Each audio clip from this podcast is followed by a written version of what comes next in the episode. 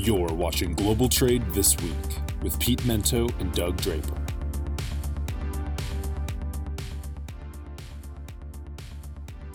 Hello, everyone, and welcome to what I'm sure is going to be a memorable edition of Global Trade This Week. I am Pete Mento, and with me, as always, except when he's not, is my partner in crime, my co host, Mr. Doug Draper. Doug, how are you, pal? I'm good. I'm doing really well. We are um, literally on opposite sides of the country. I'm in the uh, great city of Fresno, California this week. And you can see that your background, uh, your office when you travel is a little bit more dynamic. I like, I, am in a box, right? Usually I'm in a three by three box uh, when I'm at the co working space in Denver. Here, I'm in like a 10 by 10 white box, as you can see from my background. It's okay. I got my laptop in an empty room, but that way I focus on business. Pete, TCB, trying to close some uh, close some business out here. Get it, buddy. Yeah, I'm in Indianapolis, in our office in Indianapolis. I'm giving a client seminar tomorrow to a bunch of our customers here in uh, Indiana, and I guess uh, Ohio, and we have some folks from Kentucky that are coming up. So that's exciting. Mm. I'll be giving uh, 14 client seminars in the first and second quarter of next year. So hopefully, I'll be seeing people at those. I was in California earlier this week, Doug. I was in San Diego. Mm-hmm. It was beautiful. Uh, I'm I'm very jealous that you get to be in California as much as you are. The weather is pretty awesome. Yeah. Yep. Exactly. Well, we wouldn't be uh, a bunch of old bald men without talking about the weather because it is actually pretty nice here in Fresno. So. Yep. Hip replacements, 401ks, weather. That's that's how we roll, buddy. Yeah. We have a big announcement, Doug. I want you to I want you to take the opportunity to tell folks where we'll be in December. Yeah. Speaking of hip replacements and, and old people, we're heading to Boca, baby. Boca, baby. Boca, not Vegas. Boca. Boca, not Boca del Vista, but Boca Raton, Florida. So we have been uh, honored to, um, pro- or not produce, but take our show on the road. We're going to take our talents to Miami, so to speak. And uh, the Transported Asset Protection Association, as some of you may know as TAPA, is having their TAPA T2 annual conference down there on December 5th and 6th of this of this year. And uh, Cindy, who's the executive director, has invited us to come down. So we're going to do a live show. Seems like that's kind of a trend with podcasts nowadays. So we'll be there. I believe it's day one. We'll shake it all out with the time. But um, Pete, we're going down there. We're taking our show on the road, and uh, I'm very excited and I'm very grateful for TAPA and Cindy for uh, extending the invitation. So I've never been, but you have. So yes. um, tell me what we uh, tell me what we sh- tell me what I should expect, and and uh, and, and what uh, our listeners should expect as well. Oh, absolutely. So TAPA is the is absolutely the most prestigious of all the TAPA Americas creates the standards, if you will, for for secure transportation for goods across the world, international and domestic, and then those standards are audited by that organization, individuals in organization, and those standards really set the stage for making sure that goods get from one place to another in the most secure possible way. Um, logistics firms, transport transportation firms, freight forwarders, 3PLs, warehousing firms, and the actual shippers themselves do a lot of work to establish these processes, constantly improve them based on the way that the environment uh, changes as well. And they meet uh, all over the world to collaborate with one another, to talk about what's happening in the world of security, transportation, and interdiction, to work on always making them better. So, this meeting in particular in Florida. I think it happens in Florida every year. They meet in Nashville as well, um, usually Nashville. And they get together, lots of great presentations, lots of collaboration amongst one another. And um, this is a first to have someone come down there and give, uh, you know, do their podcast live in front of everyone. I generally do speak at TAPA. TAPA's been absolutely wonderful to me in my career. Cindy Rosen is one of my favorite people, not just professionals, but favorite people um, inside the industry, outside of the industry. She is an absolute joy of a human being. How she keeps that band of feral cats together, I have absolutely no idea. Um, she actually lives in, in, I think she's in Boca still. Uh, but thank you to her. Thank you to, to Chuck Forsyth. Thank you. Um, uh, God, the list goes on and on. I'm gonna I'm gonna have to mention like a thousand people mm-hmm. if I keep doing this. Um, you know, thank you to absolutely everyone uh, at TAPA for in, inviting us. We're very excited to be down there. very excited to be doing the show. And I promise you, for those of you that are going, we're gonna we're gonna bring a lot of great stuff when we're down there. So looking forward yeah. to seeing everyone in Boca um, when we get down there. Yeah, we're gonna bring the heat for sure. It'll be fun. It'll be fun. absolutely. All right, so we're going to tag team this first one, Pete, um, and it's um, I forget where. I know sometime last week I heard this term and I was like, what what what what is that term, right? Um, and I think it's going to be the buzzword for 2024 in our industry and maybe a lot of other industries, but a black swan event, right? So, um, other than probably what people could think that that means, it's a extremely rare event that has severe consequences, whether direct or indirect. And Pete, it can't be predicted beforehand. Um, anyway, there may be some false claims that it should have been predicted. Um, you know, catastrophic damage to an economy and negatively impact markets and investments and blah blah blah. So you can get an idea of what that what that looks like. So I, I believe again, in a predictive nature of the show, because we talk about what's coming up, not what has happened in the past, is that black swan is going to be a common term. And I think kind of like the the news, Pete, I'm still old school and I definitely watch the uh, evening news. And everything they talk about is breaking news. It's breaking news this, breaking news that. And when you and I were growing up, breaking news was saved for maybe a term used once a week, right? because of but everything is breaking term. And I hope that the black swan um, uh, usage of that term does not go overboard. But you know, it, you got wars can create problems with fuel, and what does fuel do with international trade and domestic trucking companies and things of that nature? And then cyber attacks is more towards data flow and and not uh, keeping uh, you know control of data. We've seen labor situations which would be defined as a black swan event, but in reality, it's just labor negotiations. We've seen that in all kinds of industries specific to ours, UPS and Yellow. You know, that whole Suez Canal blockage that happened a couple years ago, that kind of shut everything down. And then the climate, you know, the rivers in Europe and um, what's going on down in the Panama Canal. You know, I, I don't know if these are black swan uh, uh, events, but they will be sold as that. So um, disruption in the flow of goods, higher cost, inventory is going to be out of whack, and it, you can't prepare for it. So the only thing that we could advise, or at least what I would advise, Pete, is what we did way back in February of 2020 when you and I predicted the implications of COVID in our supply chain, is that you better have a plan B, um, and you better diversify your sourcing, your carriers, your warehouses, anything that touches your supply chain. Diversify, diversify, diversify so you can pivot because the analytics and the consulting firms out there that are going to say go left or right um, may not be accurate because of uh, unforeseen circumstances, which appear to be happening more and more. So I, I don't know if Black Swan is going to be the buzzword. I think it will be. Um, and uh, we better be prepared for it, Pete, because it's not going to uh, to stop anytime soon you have some good opinions on Black Swan, so I'm going to volley this over the core or over the uh, over to you, and we'll see what's up. What's your take on Black Swan events for 2024? When you mentioned this in your in your show notes, I I said I've been talking a lot about this in my public speeches, and the reason I've been talking about it is I'm not sure that in 2023, given our predictive analytics tools, given AI, and how much we've learned about the world around us, we can credibly use this term anymore. Anyone that looked at the early days of COVID should have seen what was going to happen. And I'm I'm I'm beginning to say a lot in public that the term black swan event is an excuse. It's an excuse for people who who if they would have just stopped for a moment and looked at what was going on should have been able to note and warn that this was possible.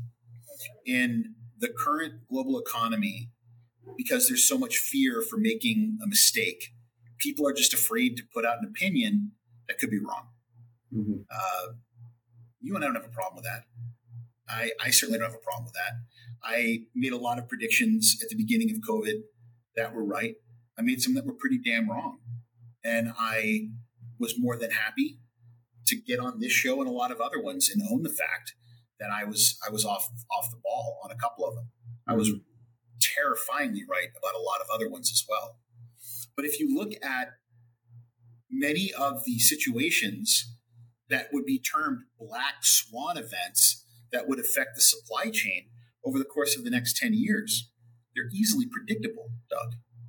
America being pulled into a war in Eastern Europe would, would cause black swan events in supply chains, uh, a crash to the American housing market, uh, Chinese economy melting down, America being pulled into a war in the Middle East, uh, a, a shale revolution in America coming back, affecting the price of energy and how that would affect the cost of supply chain, all the things being neutral. A cyber event, a major cyber event, which is at this point likely. Mm-hmm. It's likely. But you not you and I both know, you and I both know that if there was a, a cyber event that hit a major American port, oh, it was a black swan event. None of us could have seen it happening. Yeah. I, I, will I will pull up a hundred commentators on cybersecurity who would have said who, who can point to entire PowerPoint presentations that say if a cyber event hit a port or or air traffic control or a customs system, here's how it would have affected supply chain. So don't give me that. I think instead, what is more important is that we, as you just mentioned, Doug, begin to create a, a recovery plan for these. We begin to stress test our supply chains for these and consider the possible outcomes. Through the use of regression mathematics and artificial intelligence, it's actually easier now than ever before to predict how it would happen. If I were to say to a board of directors, there's a 20% chance that this could happen, and we put that in writing, and then it did happen, and you didn't prepare for it, you shouldn't be on that board anymore. Mm-hmm. And if you were a CEO that didn't have a plan for that, you shouldn't have that job anymore.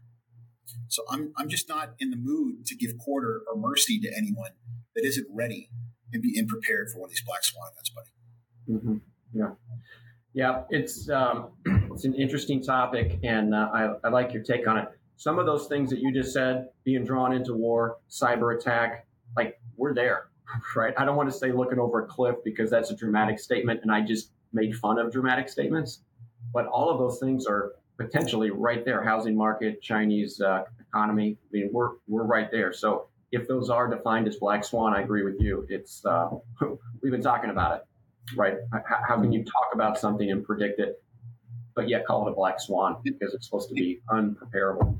Anyway, if I can, if I can give you one more thing to consider, Doug, right? So, yeah, to quote earlier on this, black swan events can also be uh, they can have positive outcomes, right? So, if you're in our seat, not for our customers, but for you and I, the supply chain crisis was very good for shareholders because it drove up prices because of supply and demand. It was miserable to work through. It burned out a lot of people. It was very hard, um, but it was ultimately good for the bottom line. People talk about the rise of the internet, of personal computer use, cell phone, mobile data, the Internet of Things. Um, it's funny we're talking about people at TAPA. One of my f- favorite people ever, again in the business, TAPA, any of it. It's got him Alan Gear. Um, I believe Alan is still the president of TAPA. Alan works at Microsoft, and one of the things he and I have in common is a deep, uh, almost uncomfortable, nerdy love of all things space. Um, I think Alan has probably met every living astronaut that was in the Gemini program and the Apollo program. He's just he's one of those guys, you know. Mm-hmm. But when when you saw the space program begin to rise, the scientific outcomes of that and how it affected the, the, the American economy, a lot of those things were considered black swan events.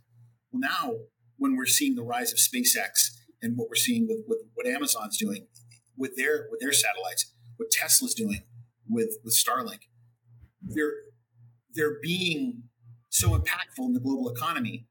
Those are not going to be black swan events. But I guarantee you, people are going to call them that. Being able to give that level of high speed internet for Starlink, as an example, how close we are to exploration of other planets, going to the moon as individual businesses, being able to bring lithium back from the moon at a price point that's not ridiculous. I know it sounds crazy, but they'll call those black swan events when they begin to affect the production of goods back in America. No, they're not. If you can, if you can imagine it happening now, it shouldn't be considered a black swan event. Mm, yeah, yeah. Well, we'll see how that uh, term evolves into the upcoming year. So if it does.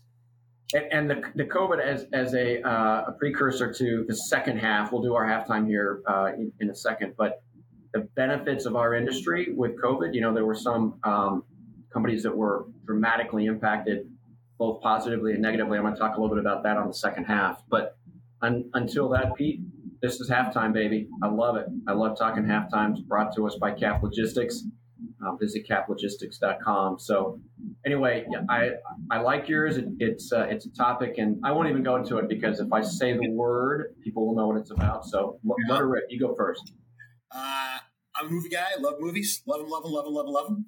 And because I travel nonstop now, I am I'm usually gone Sunday. I come back on Fridays. Sometimes I travel over the weekend because it's just easier than coming home because of where I'm at, where I've got to be. So what I, I do now because Doug, I don't go out and party anymore. Mm-hmm. It's one of the casualties of being in my 50s. I don't, there'll be young people in the office that say, Hey, want to go out and drink tonight, Doc? You want to go, want to go hang out with the branch and get loaded? No, I do not. I have to get up early in the morning and go waddle on the treadmill, and it will kill me if I stay out and drink with you people. So what I do a lot of times is I I pick a hotel that's close to a movie theater and I, I go see movies almost every week. And I was very excited last week for the release of Killers of the Flower Moon, which is the late, latest Martin Scorsese epic for a number of reasons. First of all, it's Martin Scorsese, and I love Martin Scorsese films. Second of all, it's a it's based on a wonderful book that I've I, I tell everyone to read. It's uh, it's an excellent book, which I'll talk a bit more about in a second. And third, because I'm native, so being native, it's a story about native people. I'm going to love it, right? Mm-hmm. So without reading any reviews, without reading anything about it, I didn't even really know other than Leo and uh, De Niro who was in it. I go to an AMC theater and I get my thing of popcorn and a big old Diet Coke and I sit down. So good and bad. Here's my review, Doug. Um, it is almost four hours long. I was about to say, Jesus. It is almost four hours long. So first things first, I think at this point we need to bring back intermissions to movies. That's not a bad idea. I think at some point having a film stop when it's that long and saying the movie will, you know, intermission, the movie will continue in five minutes. Go pee. Uh, you know, maybe hit the inter, hit the, the stand for a little something to drink. Go grab a pickle or whatever. Pickles at movie theaters, love it. Um, you know, low low carb high, high quality of return um, and come back, that would be great. But man, sitting in a movie theater for that long, that's, I think now that we're streaming movies at home, people feel comfortable making them that long because you can just pause it and go live your mm-hmm. life. So I think that's why they're doing that. Second of all, the book is incredible. And if you're, if you're if you're the kind of person that's still digging on the written word, and I hope you are if you watch the show, I hope people that watch the show are readers uh, it's one of those books I cannot recommend enough. It's up there with The Billionaire's Vinegar. It's up there with Towing Jehovah. It's up there with with Commanding Heights. All those books I really think you need to read. And the book is actually about the FBI. The book is actually about the rise of the Federal Bureau of Investigations. It's about the first big win the FBI had, about how they were compelled to come to the Osage County, where this very small, historically beaten down group of Native Americans ended up becoming in short order per capita the wealthiest human beings on planet Earth.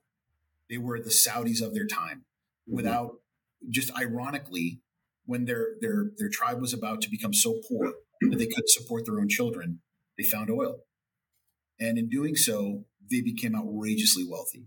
And because of some very unfortunate events, a lot of murders began to happen. But because of the way that the Indian um, Act was written, nobody was investigating the murders. So the federal government stepped in, and it was the first big win for the FBI. And the book is about 75, 80% about the investigation. The movie is about 5% about the investigation. And okay, you know, I I read the book and I saw the movie. So it was it was fun for me to see this great character study of the people that were in the book and the people that the book was based on.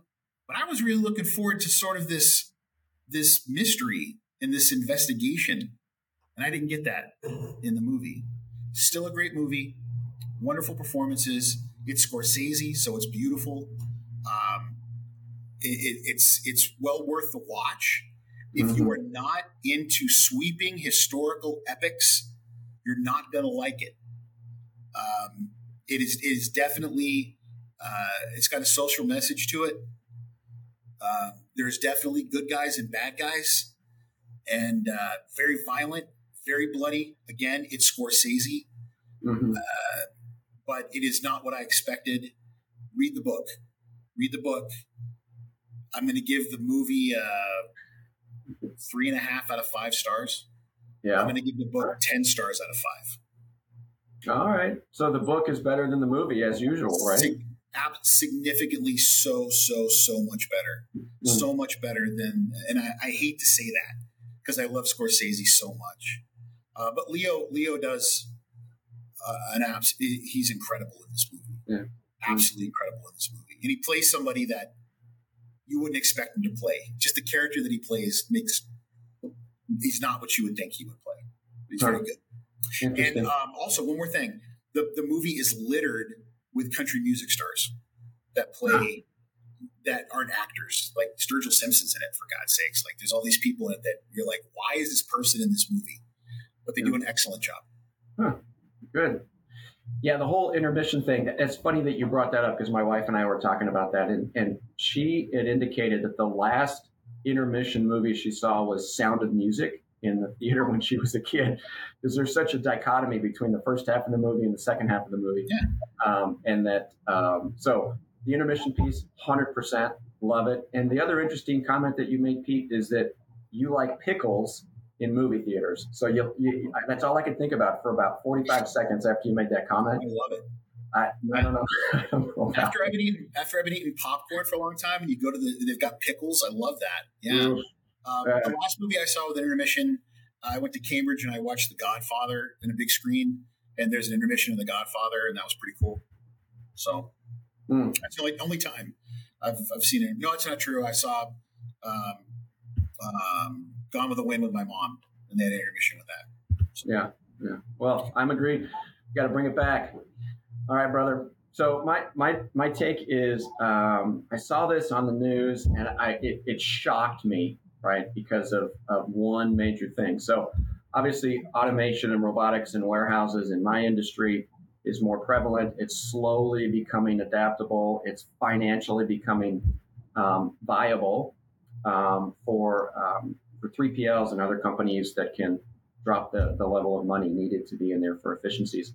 So Amazon, which is traditionally the, uh, the, the leader in automation, in my opinion, ten years ago they bought Kiva robots, and people are like, "What's all that about?" They're not a robot company, but it's a precursor to what they are up to. So the newest one is a robot called Digit, right? And um, just like the movies, it's coming to a warehouse near you. Now that the actual time that this will be implemented is probably years away. Maybe not. Amazon moves quickly, but um, if you've seen it, it, it literally looks like um, the Terminator after its skin was was was torn off. Right when you really saw what Arnold Schwarzenegger looked like uh, after everything, and it scared me. Right here's this Terminator with legs, so it's a robot that has legs, has you know uh, uh, kind of a head and arms, and it's designed so it can go up and down. Right, robots usually have to be on a on a surface, but the idea is it can grab a box apparently and walk upstairs and go downstairs, um, which is cool. I get the automation piece, but oh my god, Pete, it literally scared me. I was like, what what the hell is this, right? And it, it's just funny that that type of thing is going to be working with actual humans. Um, it freaked me out. The second piece is that um, they say, hey, it won't replace jobs because the jobs that it will replace, right, to some degree, it, let me rephrase that. It won't put people out of work because they still need individuals to support the automation and the robot. And the thing about that, is there's people out there that don't want to do that. there are people that are very content with um, doing a, a job where they stand and pick a box and move it down the line.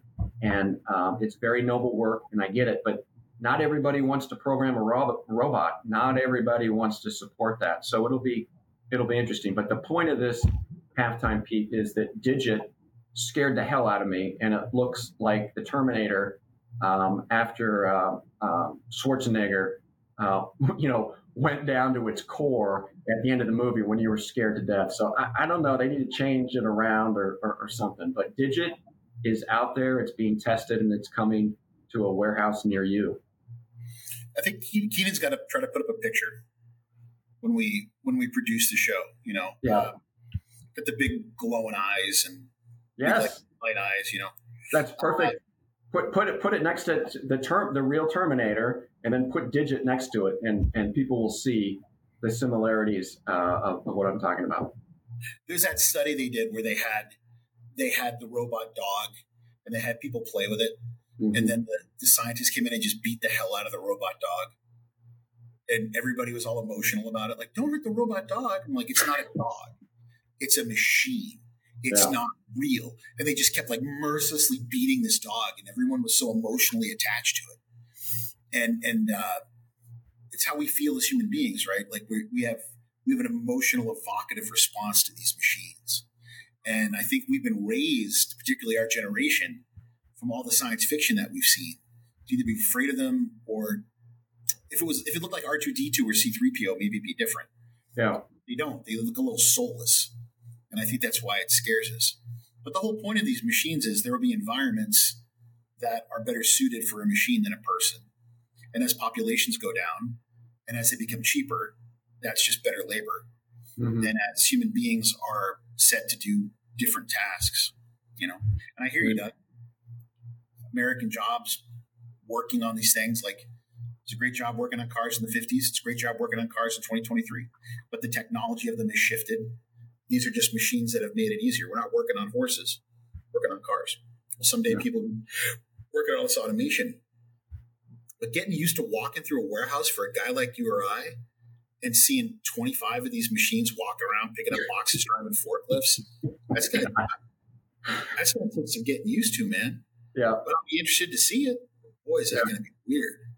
Yeah, it'll be interesting. So I, I don't know, you know, if it's uh, you know marketing or whatever, but you know, I Amazon's did a good job of, of promoting warehouse automation, and I'm sure there's people out there that say our workers have been treated like robots for years, and then here comes the the, the challenge of, of treating the workforce appropriately. But anyway, we'll we'll have Keenan put a side by side up there so our, our viewers uh, can check it out. So yeah, man. Well, hey man, I'm gonna I'm gonna jump.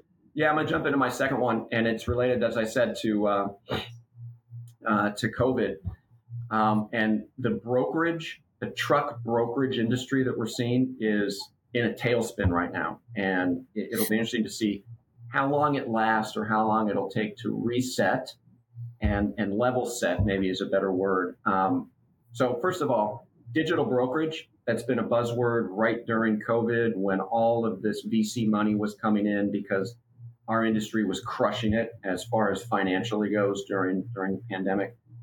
In my opinion, digital brokerage doesn't exist. It's just a fancy word to wrap around brokerage. Um, yes, AI is coming, Chat GPT, and before the show we talked about some um, functions um, that will uh, be replaced, but you still need a person to talk to people um, and, and manage the flow of communication. Pete, we've talked about this before. Our industry, specifically in trucking, is still decentralized. And there are companies like FedEx and UPS that own the rails that have control of all aspects of it. But the vast majority of how things move across our country and how they're managed once they get into the United States is decentralized mom and pops that have a truck or a small fleet that are just trying to put food on the table and just trying to pay insurance and just trying to pay off the truck. They do not have time to engage with technology to push back. Hey man, I'm just in line trying to get this container out of the port, or I'm just trying to bump the dock on this warehouse so I can keep the wheels turning, so I can keep earning and everything else. So the digital brokerage concept is just a fancy word for, for brokerage. right? Um, so that's step one or, or, or, point number one. The second one is Flexport, um, Convoy, um, and, and, there's some, you know, CH Robinson, Coyote, Uber Freight. These are all companies in the last 18 months that have reduced their staff because they overstaffed uh, during the brokerage. So it's unfortunate that there's so many people that got an entry into our industry, um, and um, new graduates and new college people, and that and that folks were trying to get in our industry had the opportunity. But excuse me, Pete. I tell you what, man, things are getting right sized, and they're getting right sized real quick, and they're cutting deep. And when you have big players like CH and and, uh, and Convoy and Coyote that are, are right sizing, it's interesting to see what's going to happen. And part of that, Pete, is that the rates are going to go right back up. Um, and uh, and the spot market is going to uh, probably be more impacted than uh, you know contract rates until the contracts are up. So anyway, uh, brokerage is in a, a, truck brokerage, domestic truck brokerage is in a really unique situation right now. I think it's going to calm down. I don't know how much more they can cut. Uh, it's kind of like the tech industry for, for a little bit, but anyway, that's interesting to look. And if anybody wraps the term black swan around what's happening, I'm going to punch them. Yeah, well, you predicted it, so if they do, you can you can do a little dance on their head, Doug. Yep. Um, you, you, talked about this in the beginning of last year. You were expecting this to happen, and you were right. The volume is a, big, a very important part of this. You know, the the money's in it when people when supply and demand hammers it, and your ability to have relationships with carriers when people need space, being able to fill that. The relationship game becomes more important than the digital game. Mm-hmm. Um, yeah. When it's when it's a speed issue, it's just like stock brokering, right? When in, when it's just speed and data versus being able to have information that you're able to work off of at the speed of light. And there's a lot of individuals, two, three person operations that do extremely well for themselves as truck brokers and will continue to because they have relationships, they've got customers that depend on them. But these large companies that work off of volume, they're migrating to a digital platform. They've got great systems. They've got to right size. They've got to move with the market. But also keep in mind, they, have, they brought in a lot of young people that were making great money when it was supply and demand. And now, you know, those people aren't delivering when things are hard. Mm-hmm. So you could swing a cat and make money two or three years ago without a lot of talent. And unfortunately, those people don't have a lot of talent. They've got to go find someplace else to spend their time. Mm-hmm. And that, that's a that's a sad part, sad reality of our business. Yeah. Um, you can't yeah, just fill up your whole life. Yeah, for sure. All right, my man, bring us home. What you got on your last topic? My last topic, again, on the theme of black swans for today. Um, it, it, has been exceedingly rare that a pandemic or that a, a major um, disease event in the world has not been immediately followed within a decade or so of another major disease event. Even in modern history, when we've had some sort of a, of a you know an animal flu, it wasn't long before another one came out. And if we look at the past couple of years with the way that the entire supply chain was disrupted by COVID, here we are in 2023. The world has, for the most part, and I, don't want to get into politics, but the world has, for the most part, agreed that the COVID 19 calamity, we've, we've moved past it, and the supply chain is, is leveling itself off. We're, we're right around where we were before 2019, and we're growing again along with global numbers for global trade growth. If, in fact, we're going to see another pandemic within the next 10 years, or another global health event in the next 10 years. Have we done anything to deal with the infrastructure and to deal with our transportation infrastructure to be ready for it?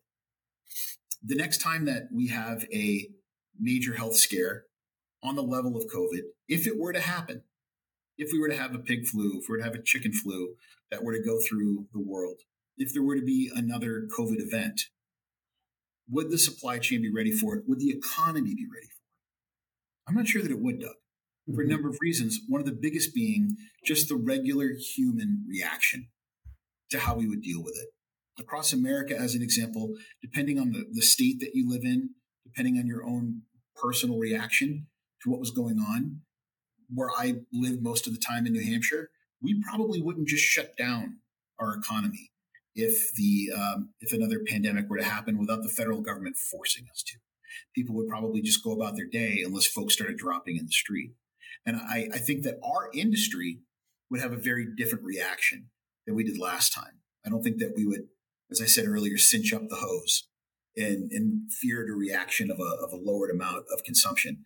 I think we would learn from the past and say we should probably be prepared, if anything, for a ramp up and a need for imports and exports around the world based on what we saw last time. Mm-hmm. What we haven't seen, Doug, is a change to the infrastructure, more railheads, more efficient ports, uh, more technology, more automation, more people prepared for this. If anything, nothing has changed. So if we were to be hit with another one of these events, I think we'd find ourselves very quickly in the exact same position that we just were in two years. Nothing changes when nothing changes. And Doug, nothing's changed. Mm-hmm. Yeah. Yeah, it'll be, uh, I think the key thing is not if, when, right, it is going to happen. And the reaction on the individual level, right? Forget the economy, forget, um, you know, inventory levels and all that kind of stuff. The way people will react to it is going to be dramatically different. I mean, I, I you know, I was in a slight panic when this happened, when they were trying to get respirators from different parts of the country. I called my broker and was like, you got to get everything in my 529 for my kids out of it, li- liquidate it, right? I don't care if it makes no money. I don't want to lose money. And if that's just me as an individual person trying to protect myself and my family, yeah. that reaction is going to drive uh, a, a, lot of things. But you nailed it with the infrastructure hasn't changed a lick, and uh, we'll see what we'll see what happens there. It's going to happen some form or fashion in the near future. So I think that's it. So um, again, I want to close by talking about the TAPA conference down in Boca Raton, December 5th and 6th. Can't thank Cindy enough for inviting us. It, will be wild. We were in front of Casa Bonita with beers in hand at a picnic table. Uh, now we're going on stage with uh, with, with lights and uh, some great discourse. Maybe we should take some questions from the audience or we'll come up with some zinger to make sure people remember our our, our, our well, they're going to remember it. yeah. I don't know if I should leave immediately after the event or hang around for the entire event. I got to figure that one out. We're hanging so. around. We're definitely hanging around. Yeah. So Florida and everybody, we're hanging around. All right, good. I'll get to meet all your cohorts. So um, anyway, thanks, Cindy. We appreciate that, and uh, thanks everybody for listening to another edition of Global Trade this week. Thank I'm you sure to we'll What's that? Thank you to Cap Logistics as well. Yeah, yeah. Thanks, Pete. We got to do that. They provide the soapbox that you and, you and I are on every single week. So I think that's it. Pete, I don't know where I'm going to see you next week, but it'll be somewhere, hopefully um, in, in, a safe place in a wonderful office that we can see behind you. So in DC. Cool. All right. I'll be back in Denver. All right. Thanks, everybody. Appreciate it. Talk to you later, Pete. See you, buddy. Bye.